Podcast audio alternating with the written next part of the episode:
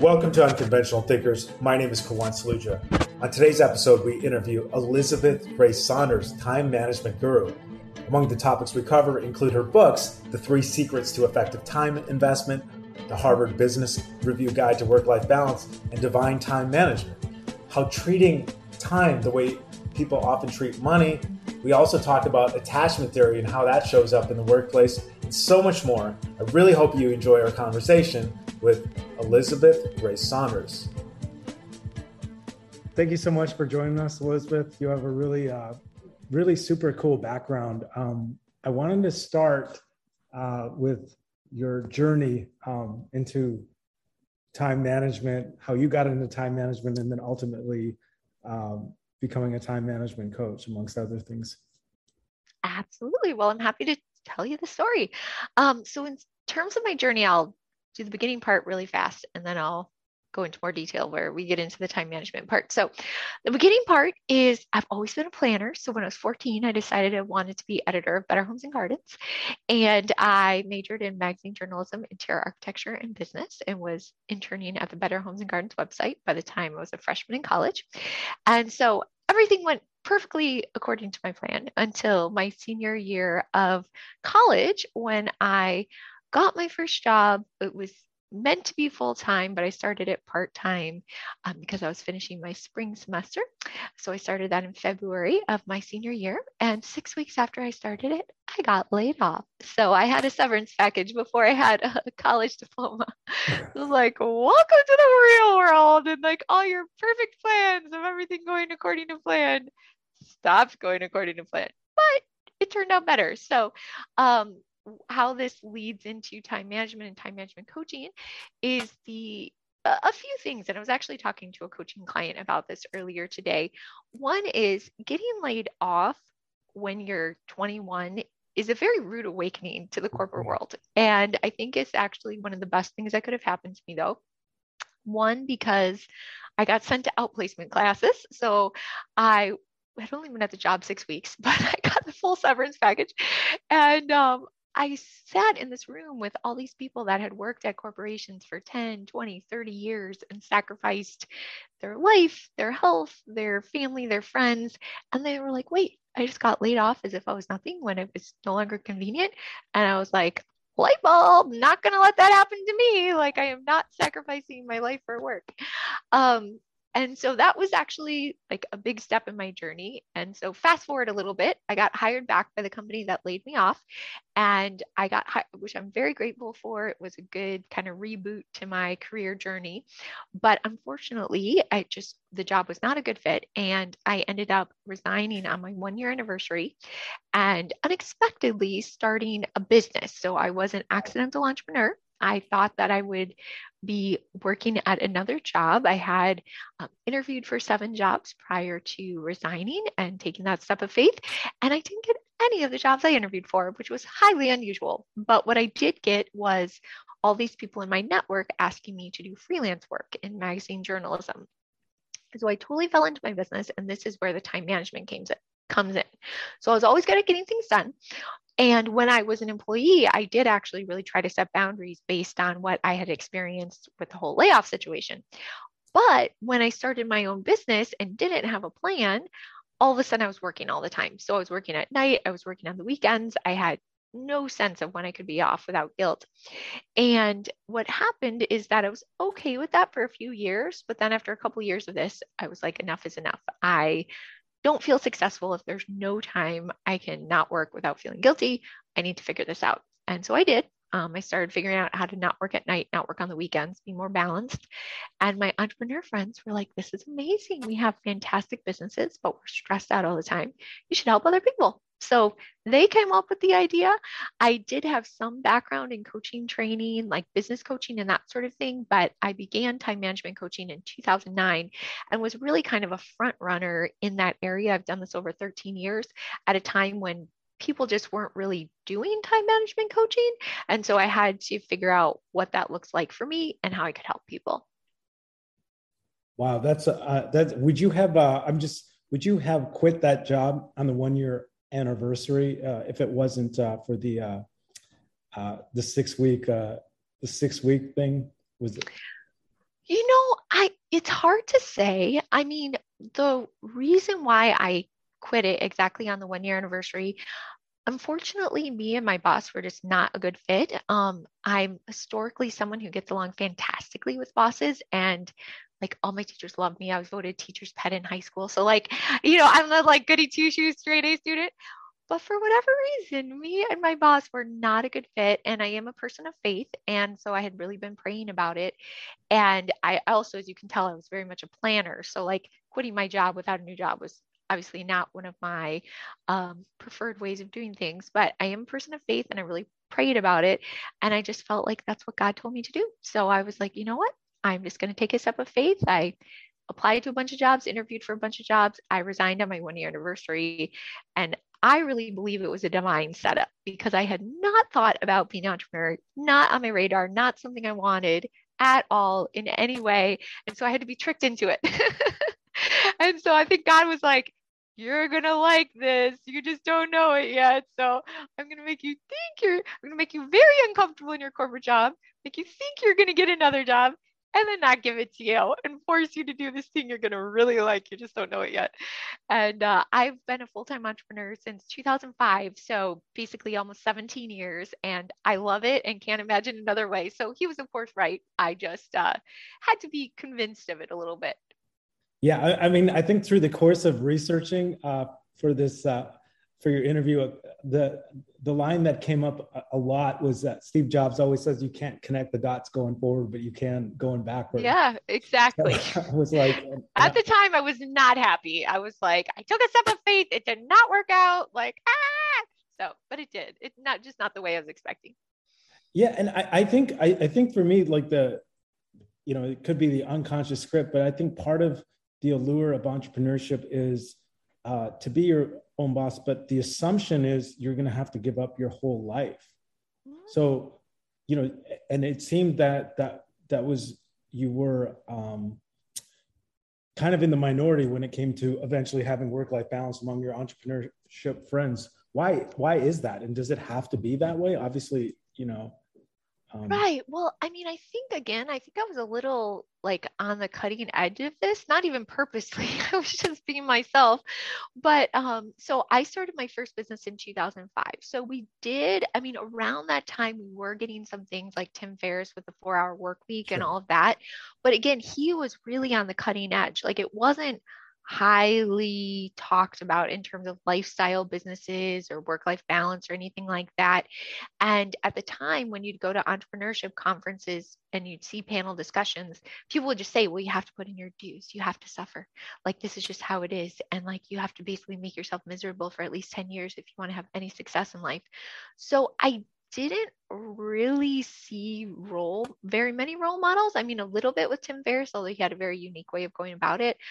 Um, but I guess I've never been afraid to be someone that just does what's right for me. And I think that's part of what's made me successful as an entrepreneur.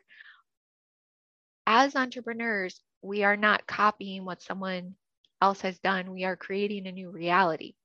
So It was a new re- it wasn't a new reality to have a freelance business. Many people did that, but it was a new reality where I was like, I'm going to have a freelance business where I work with magazines and marketing companies around the country, and I'm able to not work at night, and I take the weekends off, and I take vacation. Like, I was like, I don't know how this works. I don't have role models, but I'm going to find a way. And just having that determination to figure it out.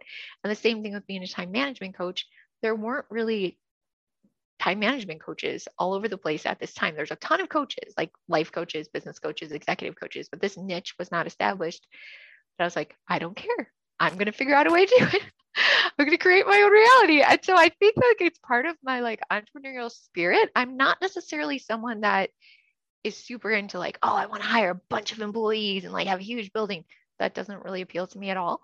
Um, but what does appeal to me is a creating a reality that is not yet there and finding a way to make it work. And I think that I would actually credit that somewhat to my parents, particularly my dad. He was not an entrepreneur, but he was a questioner, and he'd question things and want to understand why it works. So literally as like an intern, you know, I'm, I don't know, nineteen, twenty, I go to New York City and I'm at this company and I decide I'm going to interview a bunch of people and then present to the president of the division what people are saying and what might be improved. It never crossed my mind that maybe I shouldn't do that. It's like a nineteen or twenty year old. It's just like, I have thoughts. I have an idea. I'm going to share them. And so I think I've just always had this like confidence in myself and like willingness to be like, well, I think it could work. Let's try. And then just keep trying until it does. Um, w- w- one question before we get to kind of the ends of the time management, you'd mentioned about being a teacher's pet, but you also seem to have a very creative, independent thinking spirit. What was school like for you? And, you know, you were already going to work full time or have a job while you were, you know, in your senior year. So I'm curious, how did you look at school? Well, I'm very, so I don't know if you're familiar with the StrengthsFinder, um, but like in terms of my top strengths, it's positivity, strategic, learner, achiever, and responsible. Um, so super positive, I'm responsible, I'm the oldest of four, girl, um, learner, achiever, and strategic. And so my mind is always, how do I get to where I want to go in the easiest, best, and fastest way possible that most benefits what I'm trying to accomplish? So, you know, when I was fourteen and I decided I wanted to be editor of Better Homes and Gardens, and this was back in the day when we didn't even really use email. That's how old I am. I, I like wrote real letters in the mail to the editor of multiple magazines, including the editor of Better Homes and Gardens. And they sent me messages back in the mail. And I was like, well, what should I study in school? Or what colleges do you recommend? Or what should I do? And so when I was looking at my high school career, I was already forward thinking to like, what college do I want to go to? What might I want to study? What will they care about? And so then when I was in high school, I was taking the honors and A P in order to have high ranks and get scholarships. But I was also taking art classes because I wanted to be in home decorating and I would need to take art classes in college. And I was editor of the magazine at my high school so that I had that experience. And so I was always thinking, okay, for where I want to go, what are the experiences that will position me to get there? And I did well in like all my classes through, probably through just honestly working hard and laying things out. Um, but what I think one of the big shifts that happened for me is I think in high school, I was very strategic, but it was more of a grind. And then as I got into college, and then for sure after college with my life and business, I learned how to be strategic in such a way that I can be very successful without having to work like crazy hours or anything like that. Yeah. Uh, and when did you first take the StrengthsFinder, and um, uh, how, what, what are your thoughts, you know, on the StrengthsFinder as compared so the, to other, other, other? Yeah. The exact year I cannot remember. It was quite a while ago. Um, And in terms of my thoughts on it, I think it's just another way of understanding yourself. I really like all these different assessments because it under- helps me understand how I am versus others. And like, for example, with like my strategic learner achiever, um, for someone that's maybe like a maximizer, so someone with a strength of like wanting to make things perfect, I'm not like that at all. I'm like, get it done. Like, it doesn't have to be perfect. And so I think my strengths really help my coaching clients because I basically lend them my brain. So I'm like, you're making it all complicated over here, but what do we actually need to accomplish? Let's make it happen. And so I like, I'm like, nope, that doesn't matter. That doesn't matter. That doesn't matter. Cut it out. Like, just focus on this and you're going to get the best results as fast as possible. So I think it helps me, me be successful, but then also, like I said, lend my brain to my coaching clients so we can cut through the clutter and help them get to their goals faster. Awesome. Uh, well, Uh, regarding time management, uh, they, you know, it's been said, I don't think necessarily people live their lives this way, but that time is our most precious commodity. And, you know, I think part of you started, uh, part of your philosophy, correct me if I'm wrong, was like looking at time the way people look at, you know, money. And could you talk about that and your overall approach and some of the For mistakes? Sure.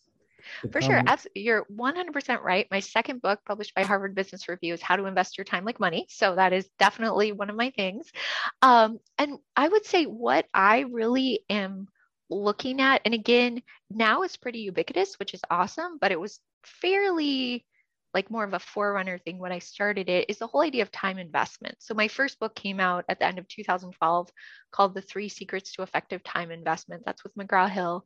Then I had How to Invest Your Time Like Money with Harvard Business Review. And then I have Divine Time Management with Faithwords.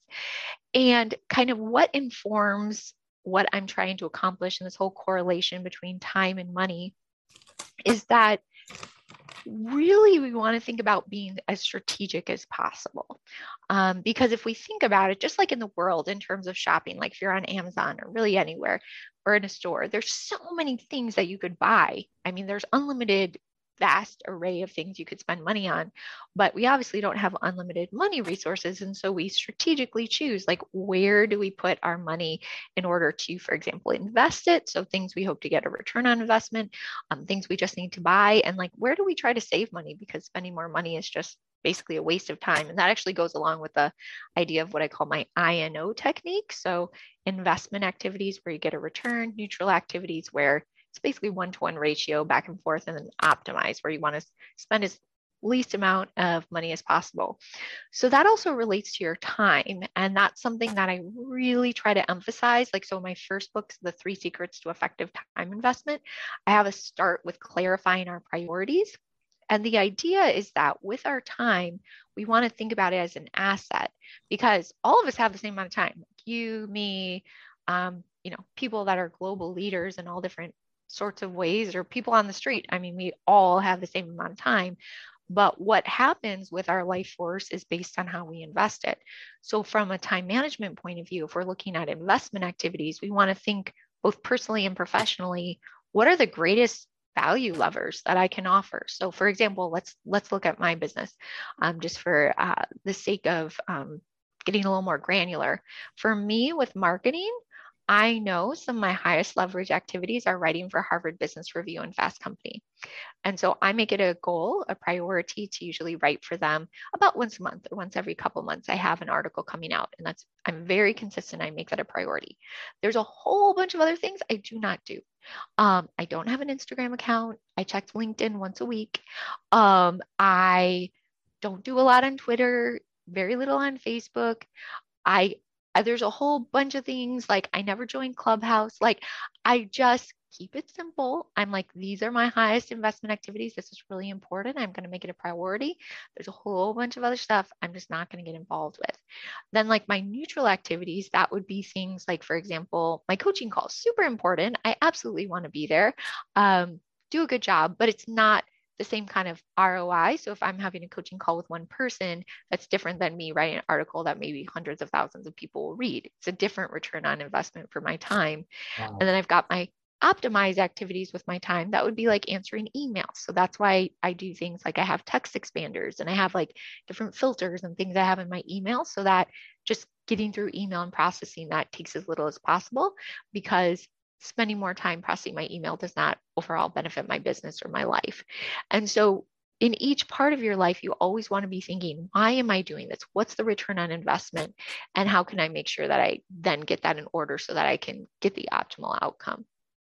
Yeah, I, I think uh, prior, prioritizing, you know, can be a challenge. And I think a bunch of things come come up. How do you, um, do you have certain times of day where you would uh, allot your high, you know, uh, for example, the Fast Company articles versus like the emails, um, and boundaries with time? I think that, you know, that's probably a bigger, you know, I think issue than with, with regards to save money. So how do you, um, you know, kind of help your clients with, with boundaries? And also, do you, do you, or your clients do things at certain strategic times of day? I know there's a lot of research on neuroscience and things like that that have come up. Yeah, yeah, for sure. And I would say the time of day that works for people depends on the person. So like what might work for me might not work for someone else.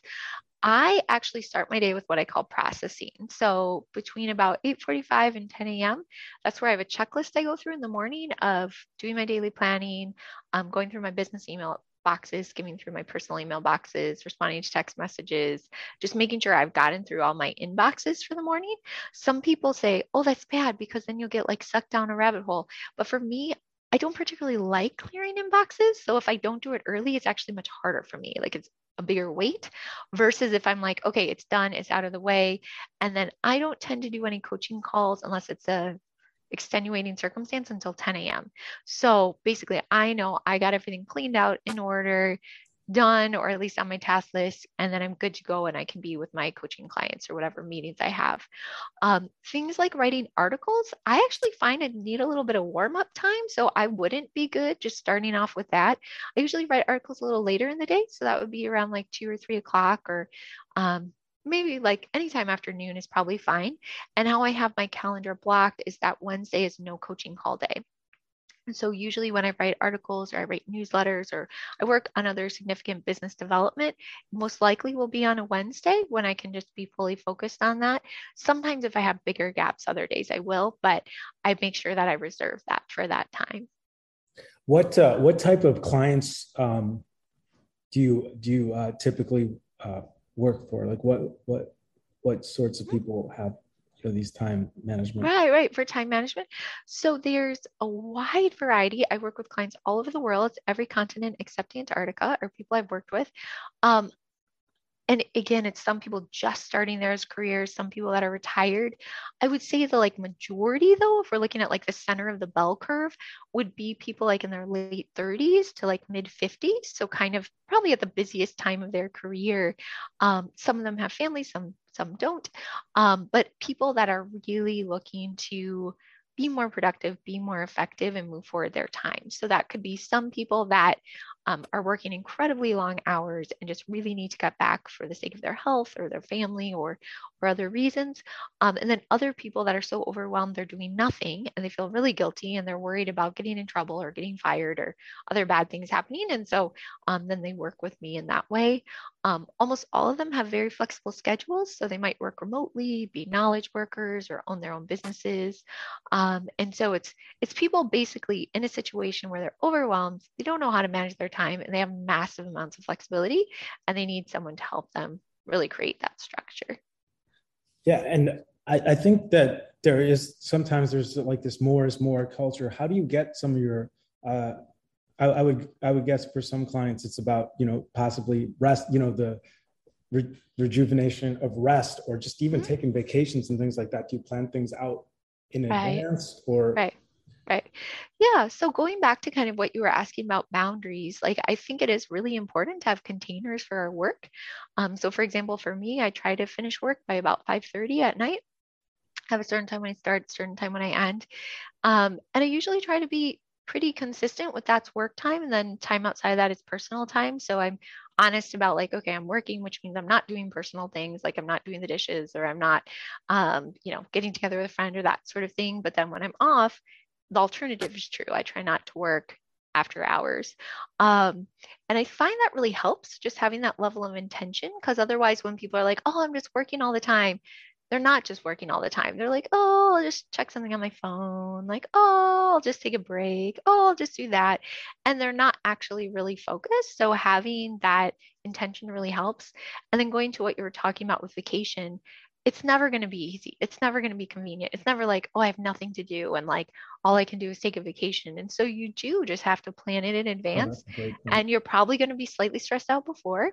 Um, although I have written articles for Harvard Business Review about preparing for vacations, but like, you will feel a little bit crunched and like, oh my gosh, I can't believe I'm going. But then when you get away, it feels so good. And you're like, what was I so worried about? The world keeps spinning without me. Um, and so it's really important that we, even when we don't feel like it, like we don't want to stop working at night, or we don't want to take vacation, or we don't want to stop working on the weekend, that we do, because it gives us the gift of perspective. And so often nothing has actually changed in our world, but just by taking a break, we're like so much less stressed, because we realize everything really is fine without us constantly, constantly doing things. Yeah. I, I find a, a lot of times, like I, I, I think of like, I just, you know, the need to work harder, whereas like the answers usually just come like taking a shower or a walk, or even go to the gym that I didn't think I had yeah. time for. Yeah, exactly. How much, exactly. how many hours per, per day can people do of, you know, focused work, or what is a healthy amount, and, or a realistic amount as well? Right, right. So in terms of what we would call like deep work, so Cal Newport, Newport kind of yeah. coined that term, and he's so awesome. He, yeah. he wrote the foreword for my first book, and he's just been just like a huge that. supporter of mine from the beginning. And I think he's amazing. Um, and he kind of got the deep work idea for me. But oh my God, I, I was going to use that term with you, but I wasn't sure. Yeah, you yeah, yeah, yeah, yeah, yeah. But no, it's totally cool. I'm so glad he did. Changed my he's, life. He's, he's, yeah, he's he's amazing. He's so great. Um, so yeah, he wrote, he read my book, and after that, he wow. did his deep work book. But it's all good. He's amazing. He takes it farther, and he's like, I come at it from a particular flavor and angle, and he does it from his angle, and it's beautiful, and I think it's amazing. But yeah, so he he would say, Cal would say, and he's very analytical, being the uh, computer guy. Um, he would say about four hours a day is what's reasonable in terms of super focused deep work. That doesn't mean that you don't do other work like answer email or have meetings or that sort of thing.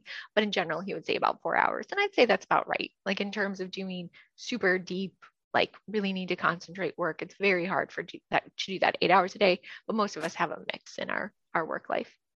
Yeah. Yeah. Paul Graham talks about the makers versus, I think it's makers versus manager schedule, and how like, uh, you know, a manager is always getting interrupted, and, you know, maker, creative type needs mm-hmm. like long periods. What right. are, you know, I assume not every, every client has the same, same issues. How do you kind of like deal with, you know, those, those uh, extremes? And also I just think, you know, introvert, extrovert too. Mm-hmm. Like, uh, um, yeah. So, I mean, yeah, when I work with clients, we start out with doing a schedule makeover. So I talk through like, what are all the different parts of your schedules? What are you trying to accomplish? And then I lay it out for them. With the people that are the managers and have almost back-to-back meetings, we're just trying to eke out time for them to even have an hour or two, a few times a week, for them to get stuff done. So we're really looking at it from that perspective, like how do we get time for you to do your work during work? For people that have a much more like free-flowing schedule, we still, we try to create boundaries, but we you have to do less work around like eliminating meetings or processing email and that sort of thing, and more just creating containers. So they know they have a start time, they know they have a stop time, and they're not interrupted, because a lot of times they'll get very distracted by super low level things that aren't important at all, that they don't have to do, but it's more scary to do the deep work. Um, and so by helping them really clear the clutter and get clear on, okay, like for example, one of my clients is a writer, and it's like, okay, one o'clock is my writing time, one o'clock, one to four, that's what I'm going to do, and I'm not doing anything else. We can start to create that rhythm and that safety and that routine and habit around moving things forward. So, um, so yeah, a lot of it is just seeing where people are at, what they need. And for those who have massive amounts of meetings, reducing those. And for those who don't, just like creating the container so they have a sense of purpose and focus. Yeah. Well, I, well, I mean, I could, t- I could tell you have, have been and continue to be on the cutting edge based on, uh, that deep work, but also some of the other uh, things that uh, I came across in, in research. One uh, was a super fascinating article on attachment theory and how that affects work. Could you go kind of go into that um, and what on earth attachment theory would have to do with time management and also work performance? Because, you know, Was- yeah, for sure. So that was in the New York Times, and it was on the four attachment styles and how that can impact your work-life balance. Um, so super fun when I had the opportunity to write for them.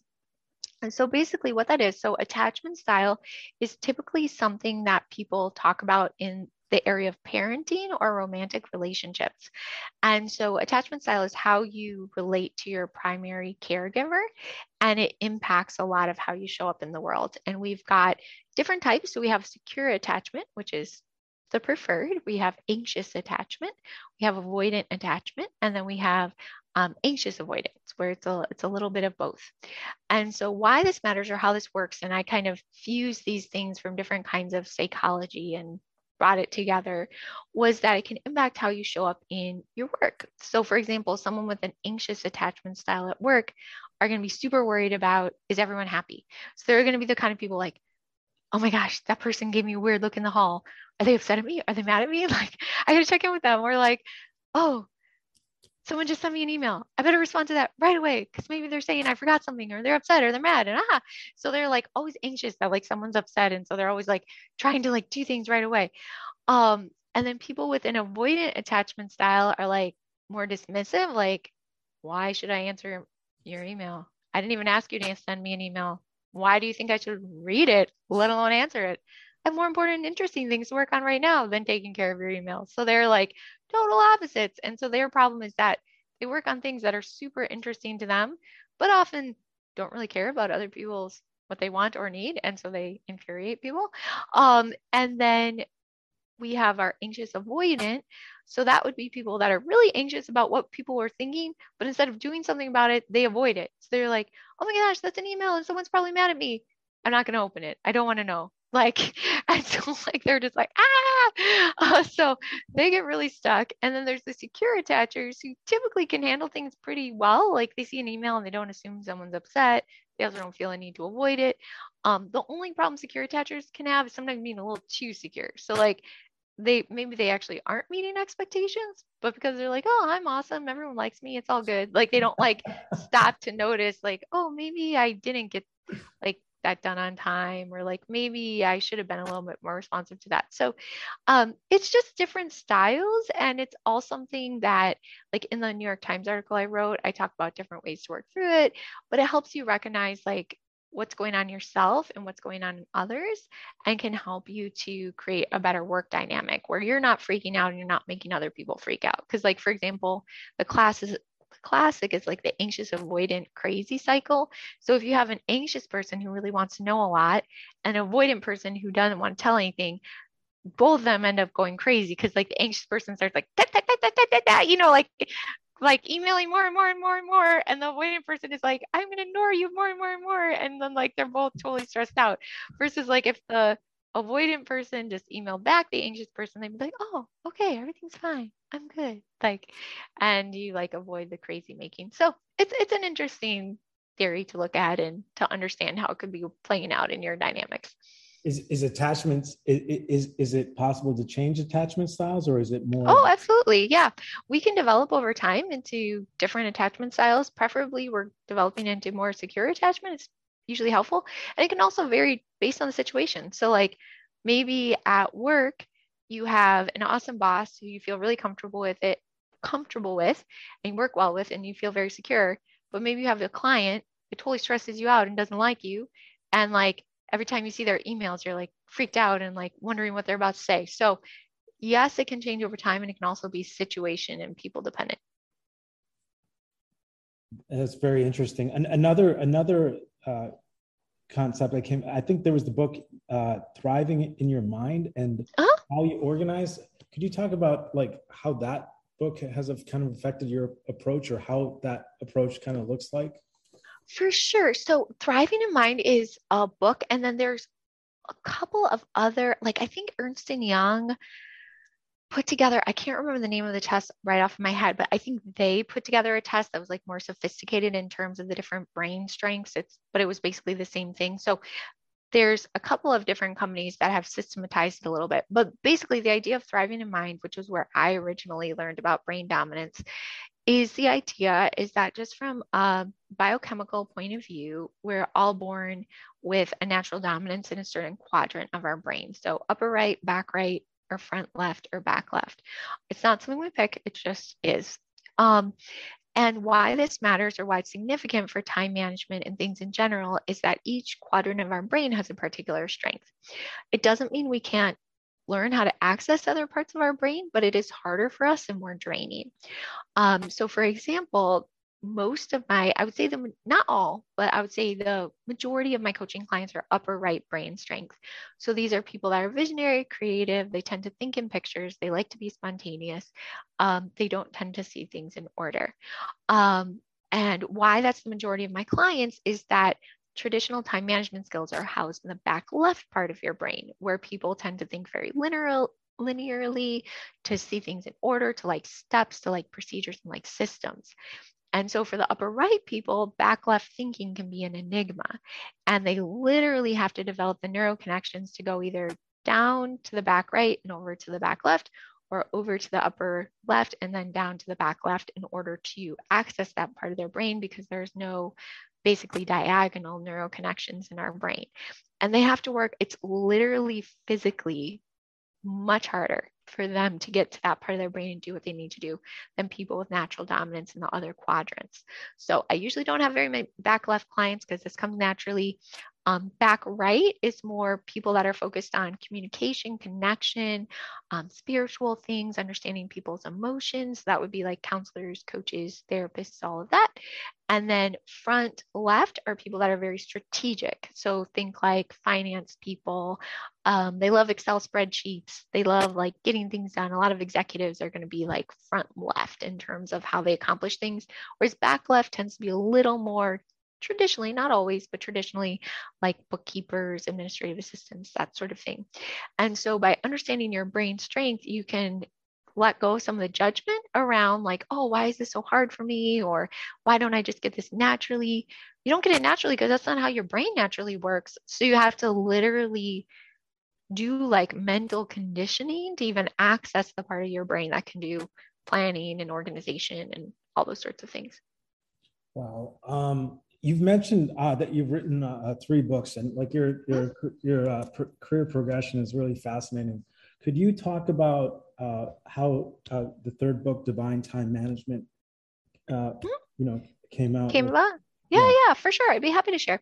Um, so in regards to Divine Time Management, the reason that came about was I've been a time management coach for, I don't know, a while, like six, seven years. Um, and so it's probably about twenty fifteen, twenty sixteen. And I just was hitting a point where, you know, when things start to feel a little rote, you know, like, oh, I kind of feel like I'm just saying the same thing. Like you could push a button. Like I, I think it was called like the I T Crowd, or I don't know. It was something like this English show, this British show where they have this like the I T office staff in the basement. No, it wasn't The Office. Oh, yeah. The I T staff in the basement. And okay. they just would like, they would just like hold up the phone to like a recorded thing that said, did you turn it off and on? Like, like, like they were like the I T help support, and they like turn up to recording. Did you turn it off and on? Like, so I kind of felt like that. I was like, oh, I don't like feeling like that. What's going on? So I was just like praying about it, thinking about it. I was like, should I be doing something else? What's happening? And I just had this like bulb of insight where I felt like God was telling me, like, you need to share how your life actually works. Yes, you have your time management strategies, but I'm God and I help you. And you like, you need to share your secret sauce. So I was really, I'm willing to be radical about stuff. You know, I quit my job before. So I was like, okay, do I just need to quit time management coaching? Like, what's going on? And so I was open to that. But then when I thought about it, prayed about more, I realized, no, I just had to add a little like spice there. So I started a Divine Time Management group coaching program, and then ended up um, selling a book contract to write my Divine Time Management book. And what that is, is really about a faith-based approach to time management. And I know people listening to this might be coming from all different backgrounds. So I'm sharing from my Christian background. If you have a different one, that's totally fine, but I'm just sharing my truth. Um, and so why I wrote this, or why this was important, twofold. One, I felt I was supposed to. So I feel like if I'm supposed to do something, that I should do it. Um, but secondly, it was really my journey, because my first two books were about helping type B people become more type A, like how to be more organized. And Divine Time Management is about helping type A people chill out. So it was wow. way more convicting for me. Like I literally, I am not exaggerating. I like sobbed over that book. Like I was like, oh my gosh, I'm so sorry. I've been like doing all these things wrong. Um, and it was this like refining process. I have three different sections. So the first is trusting God at the center of your time management. So about the whole idea of not like, not having the goal of your life to be in control. Like, I'm just going to control everything. So then I'm the boss of the universe.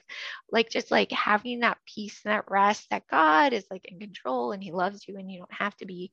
Um, the second part of my book is about love for your true identity, because so many people are so stressed out with their time because they're pretending.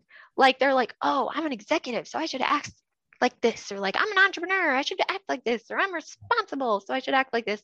And just like helping you to be like, who are you really? Like, what were you really made to do? How can you be in that peace and flow and stop like projecting these images of like being cool or being successful or whatever, um, that doesn't make you happy at all. And actually is like a total waste of your life, because no one wants some crazy image. They just want you. Like, you are made perfect and you're unique and awesome. And the more you act like other people, the less you are yourself. So like, if you seem very similar to everyone around you, you're a faker, like you're not real. Um, you really, if you are being yourself, you should be very unique, not in like a, I have purple hair and we have mohawk, although it's totally fine if you want to do that. But that's not what I mean. It's not like showing off. It's just like, this is me. This is like really authentically who I am. And that's so special. And no one else is like that in the whole world. Um, so I wanted to encourage people in that. Um, and then finally, the third part is about walking in love. And so walking in love for yourself, um, and for God and for others. And the whole idea of like, when we do everything from that place of like love and congruence, that we are actually the most fulfilled and satisfied, because the things in our life that make us satisfied are not acquiring more things. There's tons of like suicidal, crazy rich people. Um, you know, it's not in like, you know, having people think you're cool, because sure, they could, you could win some prize this year, but next year you maybe don't win the prize. It's about having those like deep, meaningful relationships in your life. And so um, that's what that book was about. And it was just an invitation for people to let go of that stress, let go of that, that kind of like over control that can happen with time management, and to really relax into being their truest self and have a life that's very congruent. Um, because the truth is that reality always wins. And so if there's like dissonance in your life, or even, and there, again, there could be so many factors. So I, I don't want to like put people in boxes, but like not always, but sometimes, I think oftentimes, even like mental health challenges, there are all of that. There's some part of us, we're lying to ourselves about something that's true. Um, and so like when we are like, no, this is who I really am. This is what I really want. This is the reality of things. Like a whole bunch of stuff comes into alignment, and we're free to be happy, to be joyous, you know, to express ourselves to the world, and um, live lives that are free from that crazy stress. So that's the very long story of why I wrote it. Yeah. I, that sounds like a tremendously courageous and vulnerable uh, journey. Yeah. Um, and you mentioned love. Uh, I think one of the themes was like loving your story. Yeah. Yeah. Loving your story. And I have a cool update on that. Uh, so in my book, I, uh, I, I had something about loving love for your storyline. When I was reading the audiobook, that's one of the parts where I like broke down in tears and cried, and they had to like stop the audiobook recording so I could collect myself. Um, but I have a good story to tell. So part of it was, I've been single for a very long time. I am um, over thirty-nine and a half, so almost forty. And I'm not one of the people that was like, oh, I want to wait till I'm old to get married. No, like I like wanted to get married when I was like twenty-one. So this is not, uh, I'm from the Midwest, you know, we're traditional. Uh, so anyway, uh, in the book, I'm like, sometimes you just hate what's going on, but you still have to love it and trust it'll work out. Um, and I cried in the book, and I said, it's okay to admit if you don't like things, but keep moving forward. But my good news is I am getting married this summer, so in two months in June of twenty twenty, uh, two months before I turned forty. It's like very poetic, like in the Bible, like forty is a big deal, like the forty years in the wilderness, like Jesus forty years or forty days, like being tempted by the devil. So after almost forty years, I'm getting married. I don't have my actual engagement ring on because they had to repair it, but uh, but um, but yeah, so. I talk in the book about love for your storyline and trusting it will all work out. And I say, I say in the book, I'm going to get married because God told me so. And it's true. So uh, that's my update there, that you don't always understand why things take so forever long, and you may not like it. You may kind of hate it, but they have a way of working out, and it's usually better than you could have expected. And God is very poetic. So he's just like, oh, it just has to be forty years. I'm so glad he didn't tell me, though. I'd be so mad. Like if he had like told me that at twenty-five, I'd be like, no, I can't handle it. But you just take it day by day, and then you're like, oh, I made it. And I'm so happy. So yeah. Well, well, congratulations on that. Thank you. I'm so excited. Do you, you uh, can't what tell. Are, what, what are your favorite books and or and or most in, influential books? Yeah, that's a great question. Well, obviously my most influential book is the Bible. I read that every day. Um, and then in terms of other books, I read so many different ones, but I think that there's like a few that I've gone back to, like, repeatedly. So one book that I really like, it's an oldie but goodie, it's called The Willpower Instinct, and it's about understanding willpower and like how to use that and how that will work for you. Um, another book that I really appreciate, and it's actually a quiz I make all my coaching clients take, is The Four Tendencies by Gretchen Rubin. So it's about how you respond to expectations. So upholder, questioner, rebel, obliger. And I have my coaching clients take that assessment because it helps me coach them a lot better, knowing how they respond to expectations.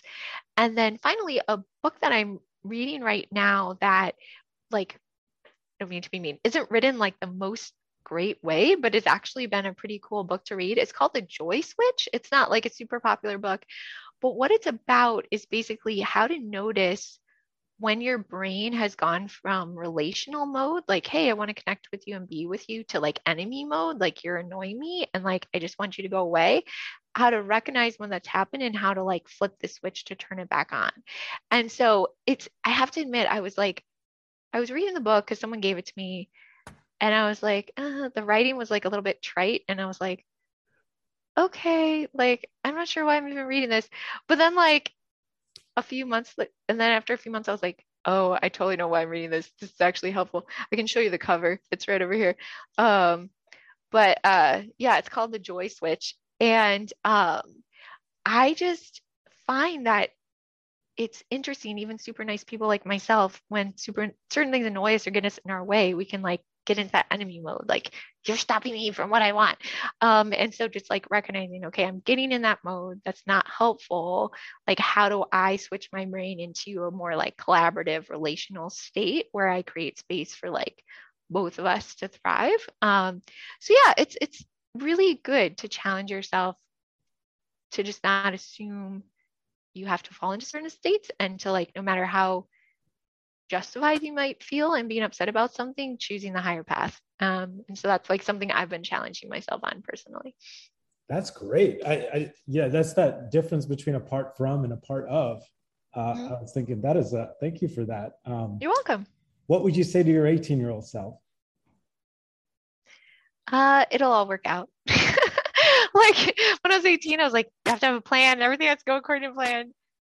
So much stuff is not going according to plan at all, like with my career or personally, but it's like fantastic. Like, I'm so glad I'm not better at Better Homes and Gardens. I'd much rather do what I'm doing now than that, but it didn't even exist when I was eighteen. So like, it'll all work out. Just like, keep moving forward, keep iterating, keep trying things out, be true to yourself, and like, don't worry about it. It's all, it's all gonna be fine. Where can, uh, where can people uh, find you? Um, so my main website is real life e dot com. So that's R E A L L I F E and then E as in Elizabeth dot com. Well, um, thank you so much uh, for your time. I, I really uh, enjoyed it. Congratulations. Thank you. Uh, I'm so excited. And, uh, um, yeah, you just have a super cool background, and, and just the tra- trajectory of those three books, and a lot of just really important messages. So thank, thank you so you. much, Elizabeth. My pleasure. It was a delight to be with you, and I hope this helps other people be themselves. Look forward to reading some more of your articles as well. Sounds good. As a big thank you to Elizabeth. Uh, she's was and continues to be on the forefront of time management. A couple of takeaways, and I think this is where her niche developed initially, which was it is possible to be an entrepreneur and not have to work evenings and weekends or be consumed with it. Time is our biggest ally. And then the second part was deep work, and the notion that, you know, as someone who's a huge fan of Cal Newport, that four hours is about the length that we can do deep work. If you enjoyed this podcast, please leave a review. It'll help grow the show. Until next time, this is Kawan Saluja reminding myself to continue to grow spiritually.